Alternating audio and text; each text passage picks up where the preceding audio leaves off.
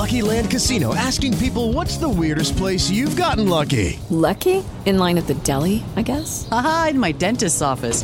More than once, actually. Do I have to say? Yes, you do. In the car before my kids' PTA meeting. Really? Yes. Excuse me, what's the weirdest place you've gotten lucky? I never win and tell. Well, there you have it. You can get lucky anywhere playing at LuckyLandSlots.com. Play for free right now. Are you feeling lucky? No purchase necessary. Void where prohibited by law. 18 plus. Terms and conditions apply. See website for details. Hello, it is Ryan, and I was on a flight the other day playing one of my favorite social spin slot games on ChumbaCasino.com. I looked over the person sitting next to me, and you know what they were doing? They were also playing Chumba Casino. Coincidence? I think not. Everybody's loving having fun with it. Chumba Casino is home to hundreds of casino-style games that you can play for free anytime, anywhere even at 30,000 feet. So sign up now at ChumbaCasino.com to claim your free welcome bonus. That's ChumbaCasino.com and live the Chumba life. No purchase necessary. VGW. Void prohibited by law. See terms and conditions. 18 plus. Judy was boring. Hello. Then Judy discovered ChumbaCasino.com. It's my little escape. Now Judy's the life of the party. Oh, baby, mama's bringing home the bacon. Whoa, take it easy, Judy. The Chumba life is for everybody. So go to ChumbaCasino.com and play over 100 casino style games. Join today and play for free for your chance to redeem some serious prizes. ChumbaCasino.com. No purchase necessary. Void were prohibited by law. 18 plus terms and conditions apply. See website for details. With the Lucky Land slots, you can get lucky just about anywhere. This is your captain speaking. Uh, we've got clear runway and the weather's fine, but we're just going to circle up here a while and uh, get lucky. No, no, nothing like that. It's just these cash prizes add up quick. So I suggest you sit back, keep your tray table upright, and start getting lucky. Play for free at LuckyLandSlots.com. Are you feeling lucky? No purchase necessary. Void where prohibited by law. 18 plus terms and conditions apply. See website for details. With Lucky Land slots, you can get lucky just about anywhere. Dearly beloved, we are gathered here today to. Has anyone seen the bride and groom? Sorry, sorry, we're here. We were getting lucky in the limo and we lost track of time. No, Lucky Land Casino, with cash prizes that add up quicker than a guest registry. In that case, I pronounce you lucky. Play for free at LuckyLandSlots.com. Daily bonuses are waiting. No purchase necessary. Void where prohibited by law. 18 plus. Terms and conditions apply. See website for details.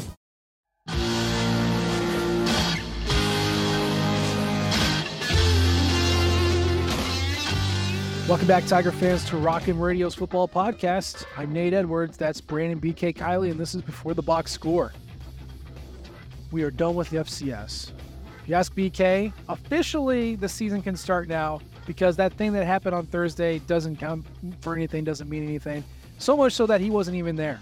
Uh, but hey, he watched it while he was on vacation. BK, welcome back. How are you doing, friend? I'm doing fantastic. It's good to be here. I'm glad that we're talking about closer to real football. That's going to be enjoyable. Listen, Middle Tennessee, while should be a gimme win, is like a real football team. So I'll get it's closer. Like there's a line that will be posted on this game from Vegas. So for that reason and maybe that reason alone, this is much closer to real organized football that is being played. Next week is when the real fun begins. I don't know about for Mizzou, but for football fans. Well, shades of 2003 and 2016 are racing through my brain right now as Middle Tennessee comes back to Columbia, but we'll get to that later. We need to talk about position battles and specifically the quarterback because I think it's officially done. RIP quarterback battle, uh, August of 2023 to September 5th of 2023 is officially done. The depth chart, an updated depth chart, was released today.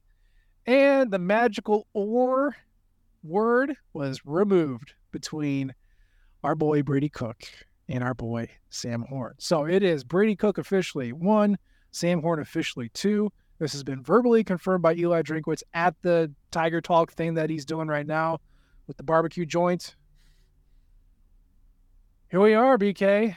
I I know the rhetoric around this battle has been active a little emotional at times. Flummoxed, I think, is what a lot of people were thinking. But like I said in my piece today, this battle has not just the FCS game, it's been the entire spring and it's been all of fall. And here we are. So, what are your initial thoughts of Brady Cook officially being QB1? Tried to tell y'all, tried to warn you. This is never a battle. Um, I mean, it was, and Sam Horn had his opportunities, and Garcia had his opportunities, and they failed. I don't know how many times Eli Drinkwitz has to make it very clear by reading between the lines before we all start to internalize it. The best quarterback on this team, at least through the eyes of this coaching staff, is Brady Cook. And they have tried at every turn to make that not the case. And I think this is where people get it flat out wrong. And I'm not trying to sound like hoity toity, but I have to be, I guess, because nobody seems to be wanting to listen. Um, they have every incentive to play Sam Horn. Every incentive. That is their quarterback that they went out and got. That is a highly touted, highly recruited athlete from the school that it didn't Travis Hunter go to the same school as him? Mm-hmm. He's a wide receiver. Like this dude was on a national scale, big time recruiting win for Mizzou. I think I called it at the time the biggest recruiting win for Eli Drinkwitz over Luther Burden because it felt like he had landed his future quarterback that was going to erase the problems that they had at the position and it be their long term answer at that position. So that's the guy that he is saying is not good enough to beat out the guy that he inherited in Brady Cook. And we think that Eli Drinkwitz is stacking the deck in favor of Brady Cook. Why? Say just do the say it aloud test. Why would he do that? He is the one that has brought in countless transfers to try to beat out Brady Cook. He is the one that all offseason said, this is a wide open competition. This is a wide open competition. And at every step, Brady Cook whooped him. It was just a better player. So at some point, we have to be willing to accept hey, Brady Cook might be better. And I don't know what that says about these other guys. It might speak not too highly of these other guys, whatever your opinion is of Brady Cook. I also think it speaks pretty well to Brady Cook. Mm-hmm. Like maybe he's just not as bad as some people are suggesting. I thought he looked pretty good in this game. I just totally disagreed with a lot of the analysis that surrounded how he played. I thought the touchdown throw that he had to Mekhi Miller was the single best throw that I've seen from him in a Missouri uniform. It's a fantastic throw, layering over a defender into the end zone, taking a chance on a deeper throw. And people just kind of like overlooked it as if that's a throw that every quarterback makes. It's not. He barely even ran in that game. Like that wasn't even a big piece of what he tried to accomplish. And we know that's probably the best piece of his game. So I say all of that to say this. I was not surprised that this was the decision that they ultimately made. They told us this with their actions, not their words going into the last game by putting Brady Cook in first and having the game determined by the time that we saw Sam Horn. But for them to make it as public as it is and for them to basically close this thing out by week two, I think that tells you everything you need to know when they were incentivized to have this go the other way. Mm-hmm. And I think it speaks to Sam Horn's ability that he does have some ability.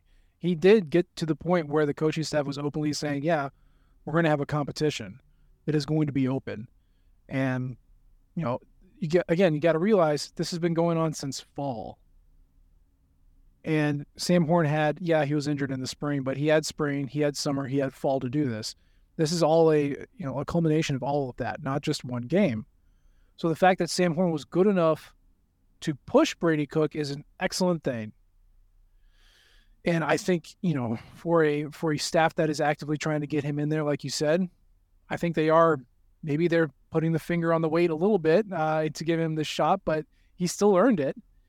And, you know, however you want to talk about what we saw on Thursday, I mean, even if you want to complain about the reps, the plays called, that's all fine. Even when given a chance, Sam's was just not as good as Brady Cook. I put it in the uh, beyond the box score today.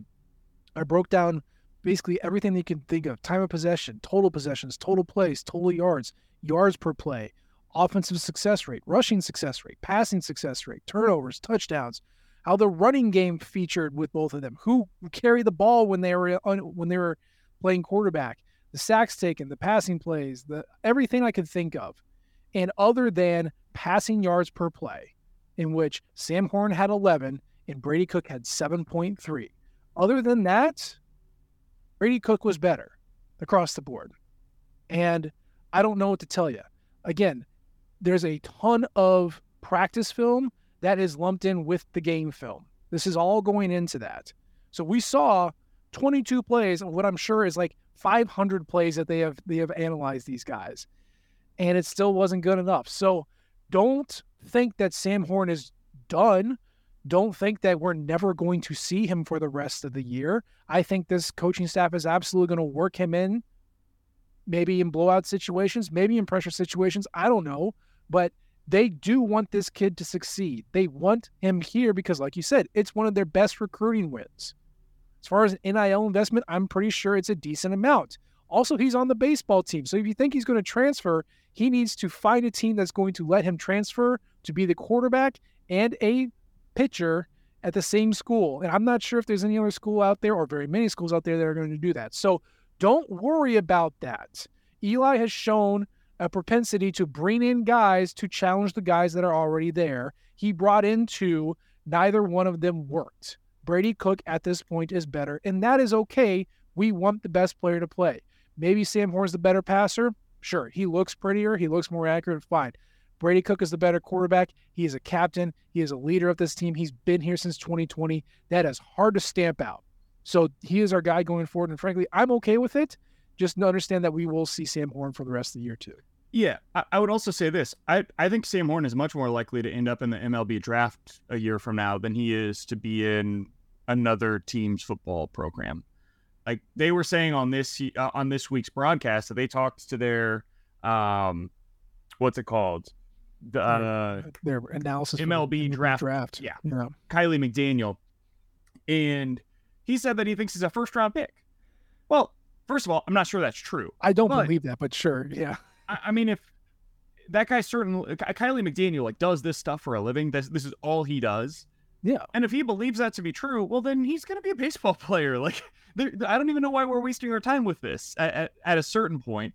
Maybe just because he wants to play football for now, but there's going to come a point in time where he's going to have a, you know, $20 million decision to make. And that decision for a lot of people is not particularly hard. You, you go play baseball. I mean, I can think of countless times where this has been made for the guys. So, um, I, I think that that's probably the way this is headed. And, honestly, just for myself, I- am excited to see what Brady Cook can do, just selfishly, because I think the guy has gotten an unfair rap from Mizzou fans based on a bad game against K State. And I don't think Mizzou fans ever gave him a chance after that. I think they just soured on him after that K State game, and especially after the Florida game. Mm-hmm. And then the rest of the way, it didn't matter what what happened. And the guy was playing on one shoulder. So yeah. I, I think he can be a more than capable SEC quarterback this year. I mean, the, just the the what he brings with his mobility makes a huge difference. We saw what a someone with limited mobility can do. And, you know, Sam was fine. Three three runs, zero percent success rate. By the way, um, it's just that's a dynamic that that Brady has that that Sam doesn't have at this point. Can I ask you a separate thing, playing time wise, uh, sure. about what happened in this game specifically on offense that yeah. bothered me a little bit, and I want to know if it bothered you, and I think it probably did. Um, what happened to playing the young guys?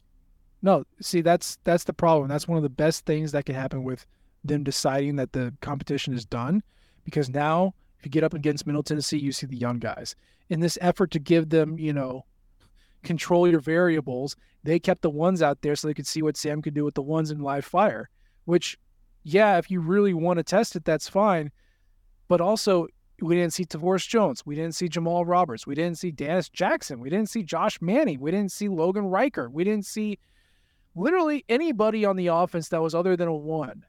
And Marquise Johnson see- got one snap. Dannis Jackson got five snaps. Jordan Harris, who people were talking about all camp, got nine. Brett Norfleet, who people were talking about all, all camp long, got 14 total snaps.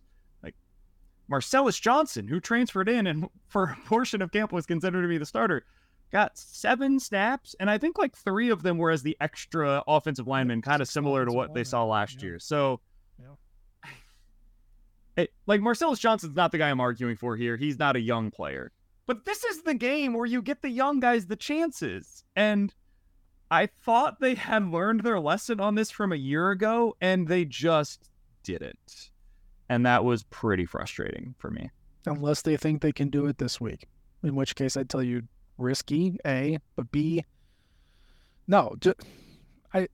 There's too much young talent here to just sit and like, well, we're gonna wait because we gotta figure out our quarterback competition. That does not seem like a smart. If this was something though, on if it was exclusive to the offense, I'd totally agree with you. They did it on defense too. the young guys defensively didn't really see the field. Tristan Newson saw nine snaps in the game. Mm-hmm. Like, who's the young defensive lineman that got opportunities in that one? Nobody. Not a single one of them. Firestone, not any of them. Yeah, not Marquise Gris. Grisham didn't even see any see, see any snaps. Like he saw snaps last year in these kinds of games. So it's just yeah. At the, at the end of the day, is it the biggest thing in the world? No. Is it silly that they didn't get them a single snap? Yeah, it's absurd. And it's not because of the quarterback thing. This is a philosophical belief by the coaching staff that they're just going to get their guys the most number of snaps possible. And that's fine until you need one of these other guys to play. And then it screws you. I guess for all those awards that these guys are potentially going to win, you need as much exposure and, and numbers that you can get. Yeah. I just, yeah, I I was very upset that we did, we couldn't even see Tavoris Jones, couldn't even see Jamal Roberts, couldn't yeah, Jamal Roberts of all there. people, like get him in there. You, you, they, they were talking all camp about how he was somebody that was going to be a legit player. Dannis Jackson, what what are we doing here? Brett Norfleet and Jordan Harris could not stop getting written about, and then Tyler Stevens is the tight end that got two targets, two catches. Like, mm-hmm. okay, well, Marquise Gracial, dude, got to get him out there. I, I just the the other one that really just chapped me was them talking all camp. Eli Drinkwitz coming on my radio show and saying, "Hey, the guy that everybody's going to be talking about this year is Tristan Newson," and he gets nine snaps, nine. And I'm not even telling you he's a great player, but when you're coming out and saying publicly, this is a guy that every Mizzou fan's going to know midway through the season, and then you barely play him in your in your weakest opponent or against the weakest opponent that you have on the schedule, I can't roll my eyes hard enough. I mean, I guess we're just never going to see him. Not until next year or until someone dies. I don't know. And this was without one of your linebackers. I know you played Chuck Hicks, who's not going to be here next year. So, you know, Damian Wilson got some rotation, but you know he'll be back. Well, he had to start. He did. He had to start because they didn't have um, Chad Bailey. In Chad one. Bailey, and now Chuck Hicks is going to be a starter next this week. Of course. Why not? We only play guys who graduate. But anyways, the the team looked pretty good. the defense played really well. I, will give them that. The defense played really well in that one. The most impressive thing about the defense, and we're just going to talk about the game now because I don't we don't need to wait. I think the most impressive thing about the defense is that they did it without havoc. This was their second lowest havoc output under the Blake Baker, Blaker era. The first being nine percent against K State last year, and this is the lowest havoc rate they've had in a win since Abilene Christian last year, in which they had 19%. They had 12. 12.4, I think, is what it was. Hell, South Dakota had 12.9% havoc. so, like, they did it without, they broke up one pass. They had a couple TFLs, no interceptions, no fumbles, you know, just just get taking care of business, man. That's all I This was an Alabama defense type of performance yeah. where it's just like, hey, go out there, stuff the run, make sure that they don't complete passes deep, like just they had one big play against them, and I think it was a blown coverage. And otherwise, like 35 carries for 38 yards, dude. And I know that includes some sacks in there, but like that's super impressive by your defense. Yeah. Super impressive, especially without your best linebacker against the run. If you if you want to take out sacks, it was 32 rushes for 75 yards. Travis Theis, that little redheaded kid mm-hmm. from South Dakota, he had 17 carries six six of those carries were met before he even crossed the line of scrimmage. Wow. And it was incredible that there's only two tackles for loss. He, a burly mofo, and was able to fall forward and avoid like a loss, but like six of those zero or negative yardage runs out of. Do you have their success rate on this? Do, do you want to guess at what it was? Ten percent, fifteen. Okay, it's, okay, it's better. Here, i I'm going to say twenty-one percent over or under. I mean, obviously, I'm gonna I'm gonna say under because it, it felt really low. Okay, so they ended up with an 18.8 percent. My God, success rate. However, their first successful rush didn't come until five minutes left in the second quarter. Jeez. I mean, it was do- that's as dominant as you can get in this kind of a game. It's exactly what you want to see from your defense. So if there was one side of the ball to be excited about, it it was that one. And let's be honest, like the offense looks fine in the first half, and then they just shut everything down. Yeah, yeah. It helps that uh, that Josh, whatever their offensive coordinator's name was, he literally only called runs on the first down. And I think they really started figuring that out. Like Uh, uh, tendencies. um, Tendencies. I wonder. I was like, who are you, Eli Drinkwitz? Come on, man. Anyway, um, so let's let's talk about play calling since I just brought it up. As another thing that I've heard some flack about, where it's like it looked like an Eli Drinkwitz offense, and we got Kirby Moore to not be an Eli Drinkwitz offense. BK, I'll let you take this one. Go ahead. I mean, guys, this was the offense. We told you that this is what Kirby Moore did. The offenses aren't that dissimilar. They, they aren't. Like there's some things that that they, they do at Fresno that are slightly different in terms of the plays that they lean on. And we saw some of those. We saw Luther Burden running deep overs. That's a really fun thing to have in this offense. Um, but it's going to be a lot of bubbles. It's going to be a lot of crossers. It's going to be a lot of RPOs. It's going to be a lot of quick hitches. Like get the ball into your quarterback's hands, use him as a point man, and get the ball into your playmaker's hands as quickly as humanly possible. Uh, the zone plays off tackle, that's still going to be a thing because it's a thing in like every offense in America. Running split zone, running duo up the middle, like all of this stuff is the staples of every offense in America. So if you don't like it, it's because you don't like football. And that's okay. But like, this is what 95% of oh. teams are running nowadays. If you want to go to the option, go to the option. But like, I'm trying to search for this magical offense that so many fans are in seek that have been seeking. I haven't seen it, man. I, I don't know where it's at. Man, inside zone is like the staple of the Briles offense, which last I checked pretty much succeeds everywhere you go. Outside zone is the one running play Mike Leach and Dana Holgorsen call. Like of your prolific offensive minds, those are the run plays that they use. Chris Petersen used outside zone at Boise and Washington to like a hundred billion wins and like one of the greatest coaches of all time. Like, no, this isn't complicated. It might look boring, but my God, it's a staple. And I understand like the, the deep passing wasn't there. Well, a couple things. Number one, maybe you didn't want to take the deep passing. Number two, South Dakota was playing deep the entire time. They were playing quarters like almost the entire time. What do you want them to do? Just toss it up? You're in a quarterback competition. You got to win this, baby. And Brady Cook did what he did. And he was like, take the reads, take what you got. We saw impressive passes to Nathaniel Peat, to Cody Schrader. We saw Luther Burden jump up and get a few, which was super cool. You know, Theo Wease didn't have a lot of success, but we saw him targeted a lot. Like, I don't care. It was a FCS game. You had two different quarterbacks. It was the first game of the season. And by the way, Kirby Moore offense is very similar to Eli Drinkwitz. Like, who cares? If it works, you're not going to care. If it doesn't work, he's going to get fired. So I just, I don't see, I don't get it. Seems like a whole lot of nothing to me. Yeah, I, I think a lot of the time people are just. I, I think the offense honestly looked a lot like the 07 offense in terms of what they were trying to accomplish. It's it's very quick throws, get the ball out of the quarterback's hands, get it into your playmaker's hands, and get get some yak. That's half of the offenses in college football. Like their their philosophy is very similar to what Ole Miss is trying to do, what like half of the Pac-12 at this point is trying to do. Like it's just, I I think people sometimes just complain to complain and part of it is complaining because in the second half they kind of shut it down. And yeah. and, and that affected what you saw out of sam horn. I, I, think that is where the biggest complaint is coming from. Because the first half like brady cook completed 17 of 21 passes for 175 yards. What exactly are we upset about there? That's that's one half of football. He attempted 21 throws and had 175 yards. Seems pretty good I don't care. Multiply that by against. two, you're over 300, like he was last year. That's great. You love yeah. to see it. Luther Burden, seven catches for 95 yards and did real wide receiver stuff for the first time in his college career. Pretty cool. Mekhi Miller had one of the better plays that we've seen from him. Like, I just, I don't really have any complaints, man. I, I know a lot of people came away like very upset about that game. I'm not there with you. I, I nothing about my opinion of the team changed, but that's a good thing. Because yeah. the only thing, if it changed, the only way that it could change is something went wrong. Yep, because it's an FCS game. Yep. I agree.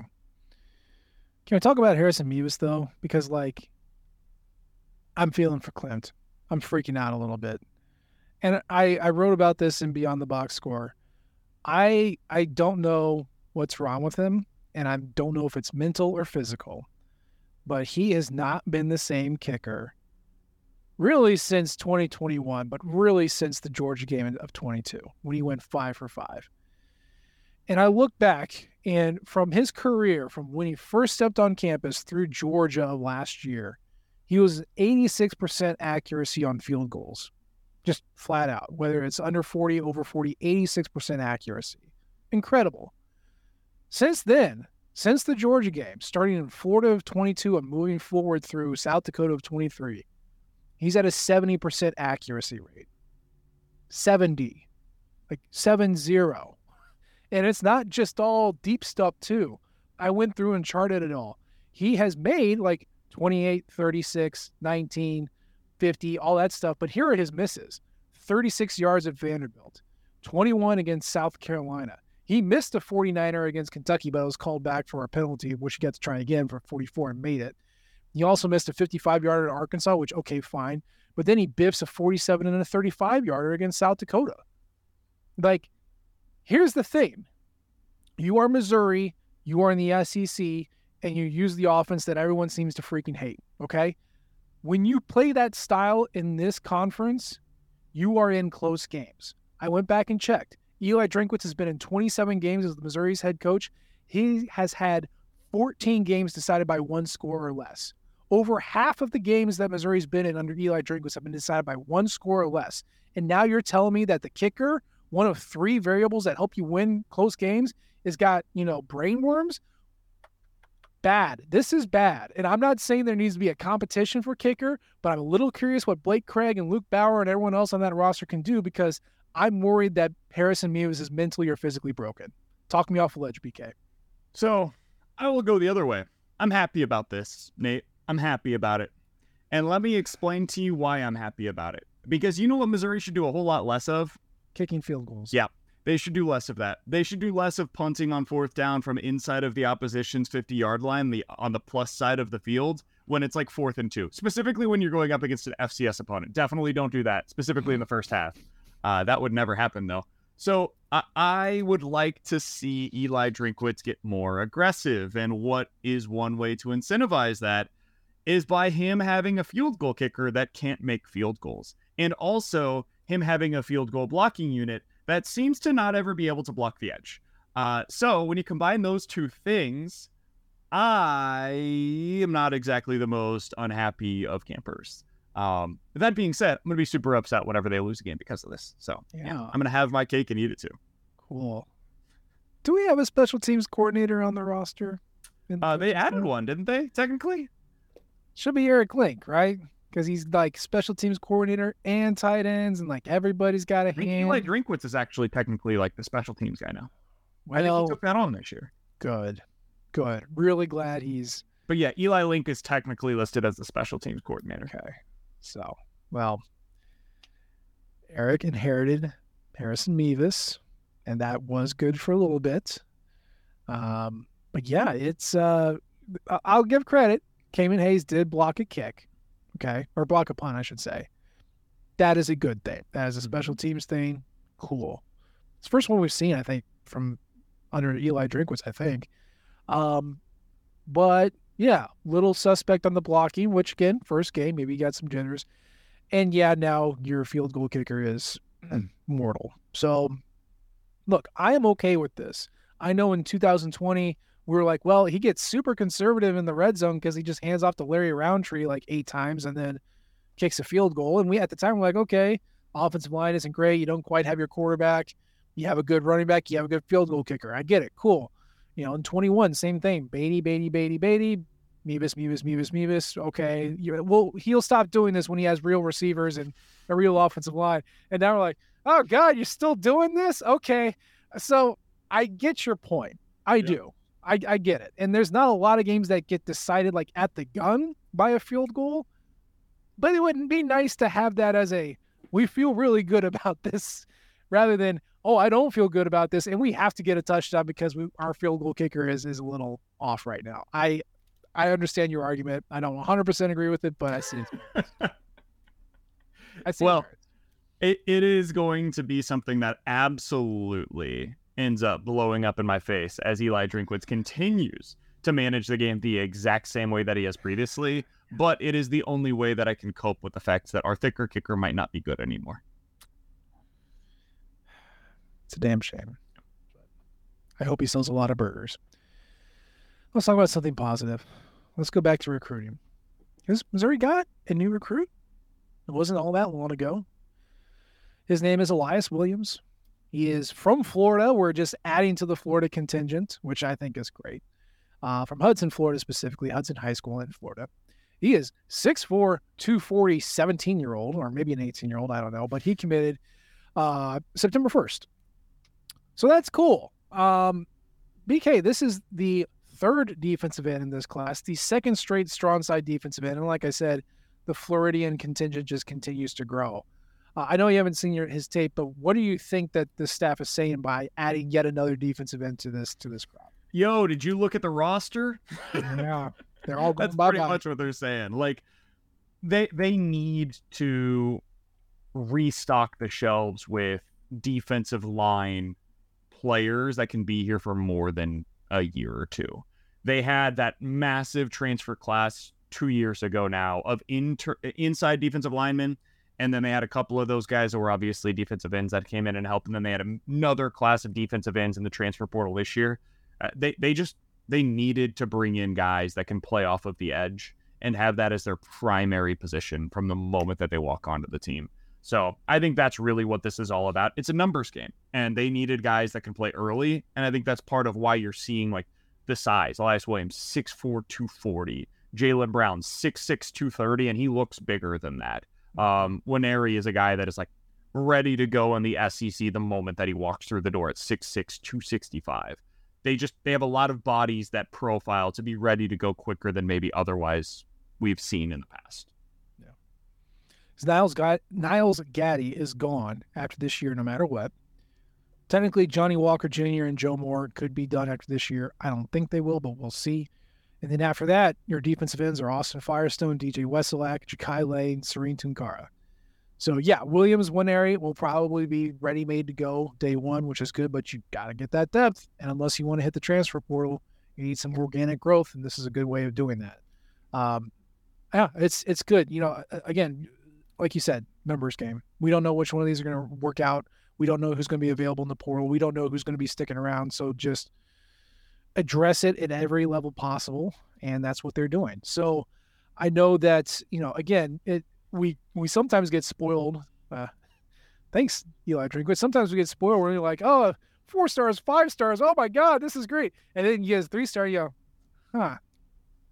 Okay, cool. And you get less excited, but like every single one of these guys has the potential to make an impact, a positive impact. You just don't know which one it's going to be. You know the odds based off of the shiny numbers and stars next to their name, but everybody's got that potential, and this is just another one. So, uh, yeah, welcome Elias. Like I say every time, sign on the dotted line in December. Let's get this thing going. Okay, last topic of the day. There's another football game that Missouri has decided to play. It's going to be recognized by the NCAA and everything. It's going to count for records, uh, both win and loss, and of course, historical records as well. And Missouri is going to be playing Middle Tennessee. This is not the first time Missouri has played Middle Tennessee.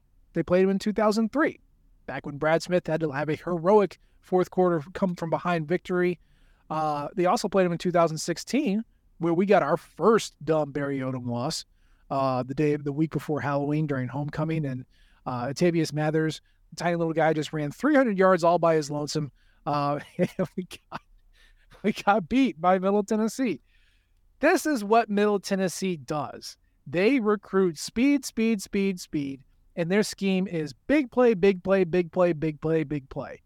If it works, boom, you are in a world of trouble. You are in a shootout and everything sucks. If it doesn't work, you're winning like 48 to 17. So they have this style, BK. It's kind of an equalizer when it comes to talent. It's funky. All of their receivers are under 5'10.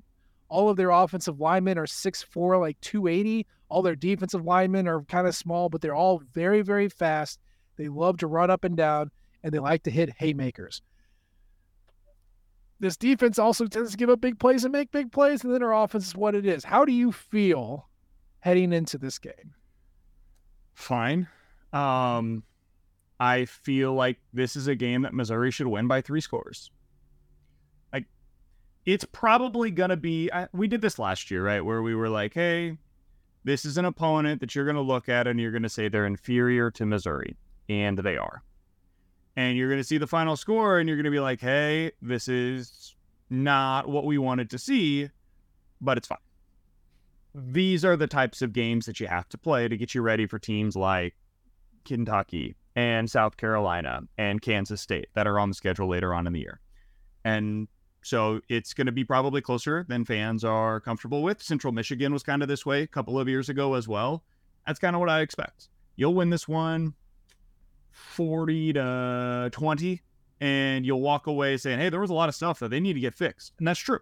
There absolutely will be and then you'll see them against Kansas State, and we'll see what was real and what wasn't. But that's kind of how I feel about these types of games in general. It's why I like them more than South Dakota's because I think you can actually kind of learn stuff in this game. Hmm. You were never going to learn anything against South Dakota. Um, so I just I always prefer to play this style of game compared to that. Although I understand that it's harder to get the W, which I get your point on that. I do think Missouri should win. I think if they're a game, it's not even close. B game, C game, you're probably going to be a little upset, maybe a little uncomfortable. Um, there are ways Missouri can win this. You know, if you if the ground game is half as good as we thought we think they are against South Dakota, for the record, Missouri had a 60% rushing success rate against South Dakota, which, yo, uh, that is good.